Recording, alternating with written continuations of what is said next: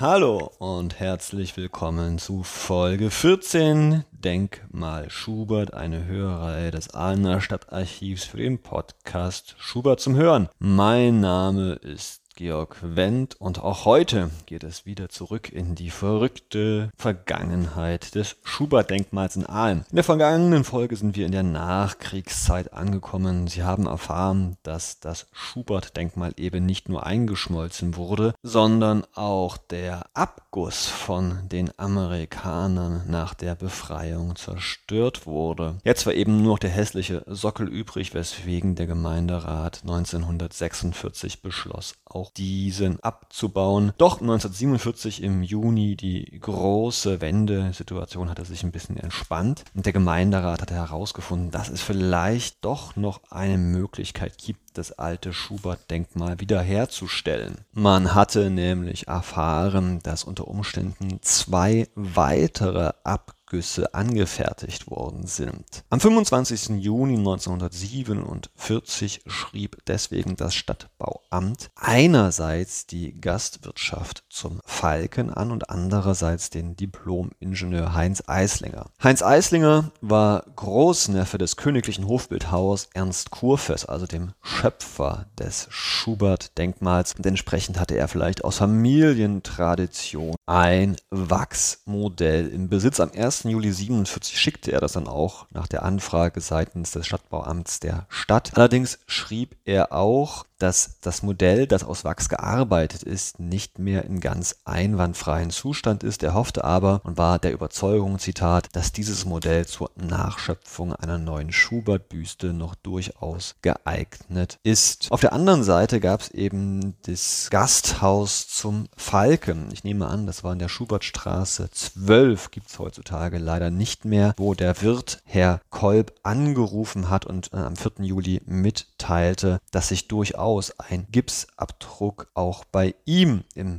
Besitz befinde und das anscheinend vom Gesangsverein aufbewahrt worden war. Fassen wir also zusammen. Auf der einen Seite von dem Großneffen von Kurfess eine beschädigte Wachsarbeit, ein Wachsmodell. Auf der anderen Seite einen unbeschädigten Gipsabdruck. Auf Bitte der Stadtverwaltung sandten Eislinge und Kolb ihre jeweiligen Modelle der Stadt ein wobei man feststellen musste, dass leider auch der Gipsabguss aus dem Falken etwas beschädigt war. Am 21. Juli 47 beriet der Kulturausschuss des Gemeinderats dazu erneut und kam zum Schluss, dass diese Schäden nicht zu schlimm wären. Zitat: Einem Künstler dürfte es wohl nicht schwerfallen, den Gipsabguss wieder herzustellen. Die Stadtverwaltung solle nun einen Künstler finden und beauftragen bzw. sich beraten lassen, Zitat, welche Schritte zur Wiederherstellung des Schubert-Denkmals zweckmäßig sind. Und liebe Hörerinnen, liebe Hörer in der Stadtverwaltung, wo weitestgehend die gleichen Leute sitzen wie vor dem Krieg, kann man natürlich auf einen ganz besonderen Künstler zu sprechen, nämlich Fritz Nuss.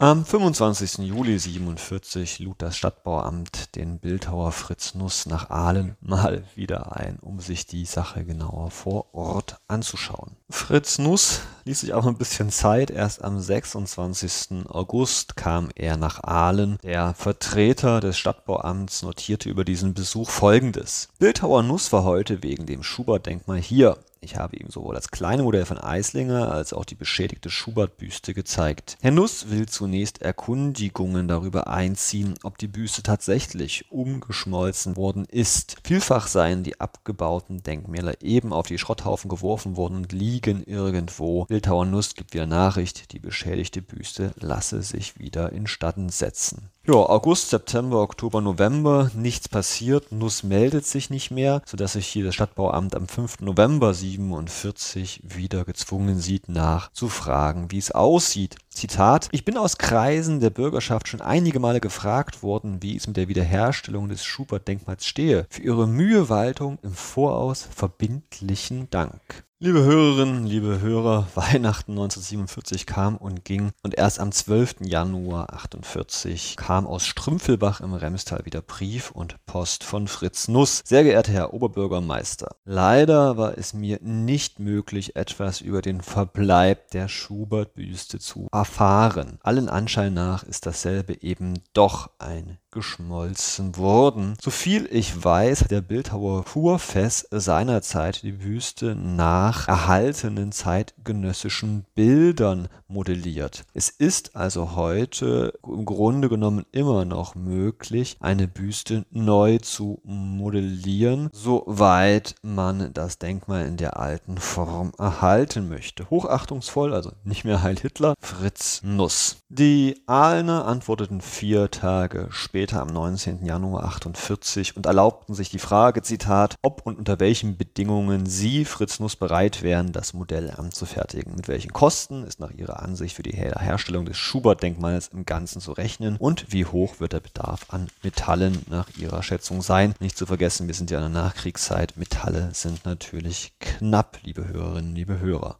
Fritz Nuss, der Künstler, ließ sich mal wieder bitten. Am 17. März 48 musste die Stadtverwaltung, der Oberbürgermeister sogar persönlich ihn ermahnen, doch nun endlich den Brief vom Januar 48 zu beantworten. Ich denke doch, liebe Hörerinnen, liebe Hörer, dass Fritz Nuss der Stadt Ahle nach dieser ganzen Elsbeth Schönbohm-Keller-Geschichte noch ordentlich sauer ist. Am 24. April 48 schien das auch Ballow einzuleuchten, denn er schrieb intern an die Verwaltung einen bösen kurzen Brief, wo er anmahnte, warum immer noch nichts von Fritz Nuss zurückgekommen ist. Zitat. Trotz wiederholter Mahnungen hat Bildhauer Nuss bisher nichts Abschließendes von sich hören lassen. Man kann daraus den Schluss ziehen, dass er an dem Auftrag kein sonderliches Interesse hat. Nun, es scheint so, als hätte das Stadtbauamt nochmal persönlich nachgehört an diesem 24. 24. April bei Fritz Nuss, denn tags darauf am 25. April schickte er nun endlich etwas oder so etwas wie ein Angebot. Ich zitiere mal. Sehr geehrter Herr Oberbürgermeister, endlich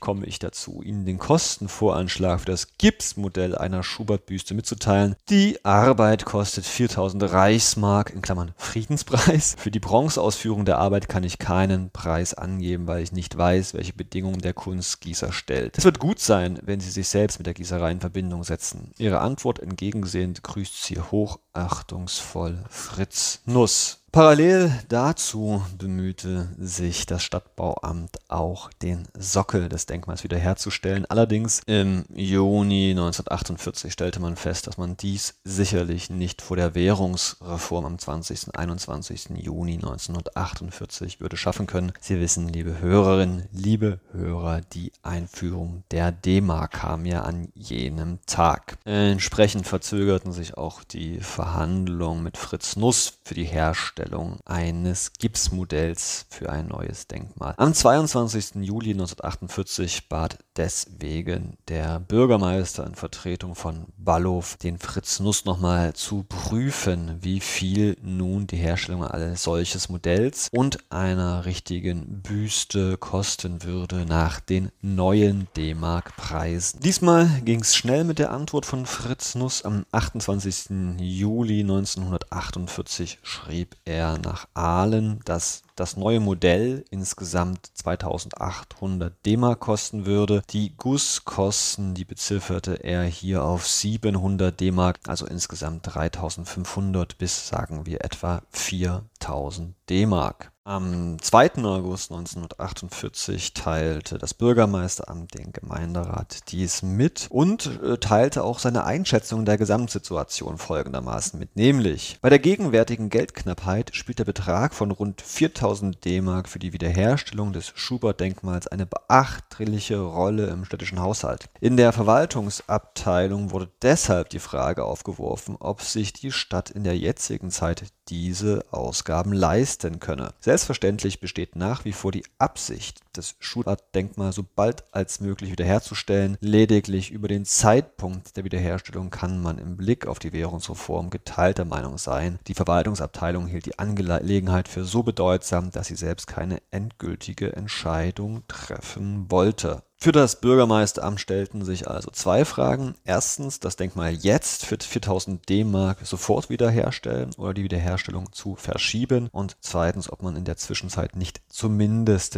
den Denkmalsockel durch einen vernünftigen Handwerker wiederherstellen könnte oder ob man es zwischenzeitlich einlagern sollte. Sie erinnern sich ja, es gab ja auch viel Kritik an dem hässlichen Sockel. Am 5. August 1948 tagte dann der Gemeinderat und in dem Gemeinderatsprotokoll steht, die Aussprache zu diesem Punkt der Tagesordnung ist außergewöhnlich lebhaft. Aus der Mitte des Gemeinderats wird eine Reihe von Vorschlägen unterbreitet. Im Klammern, hier hat offensichtlich die Protokollantin nicht alles mitgeschrieben. Es schlagen zum Beispiel der Stadtrat Mickeler und der Stadtrat Dr. Günther vor, zur Beschaffung der Mittel für die Herstellung des Schubert-Denkmals einen Aufruf an die Bevölkerung zu erlassen und eine Geldsammlung zu veranstalten. Stadtrat Winter ergänzt den Vorschlag noch dahin, dass die Sammlung nicht von der Stadtverwaltung, sondern vom Verkehrsverein durchgeführt werden soll. Und entsprechend lautet auch der Beschluss, man nimmt Abstand davon, den Denkmalsockel zu entfernen. Ja, es soll halt nicht zu stark in Vergessenheit geraten, dass da mal ein Denkmal stand. Man entscheidet aber auch, dass im aktuellen Zustand der städtischen Finanzen eine Wiederherstellung des Denkmals nicht möglich ist in Gänze. Daher solle versucht werden, werden, Zitat, die Mittel für die Herstellung der Denkmalbüste durch freiwillige Spenden der Bevölkerung aufzubringen. Der Verkehrsverein wird gebeten, das in die Hand zu nehmen. Sehr geehrte Damen, sehr geehrte Herren, Sie können sich vielleicht vorstellen, wie viel Lust und wie viele Möglichkeiten Bürger im Jahre 1948 hatten, für die Wiederherstellung eines Denkmals zu sammeln und vor allem Geld zu spenden. Aber gut, die Gemeinderäte waren optimistisch am 5. August 48 oder versuchte man das zumindest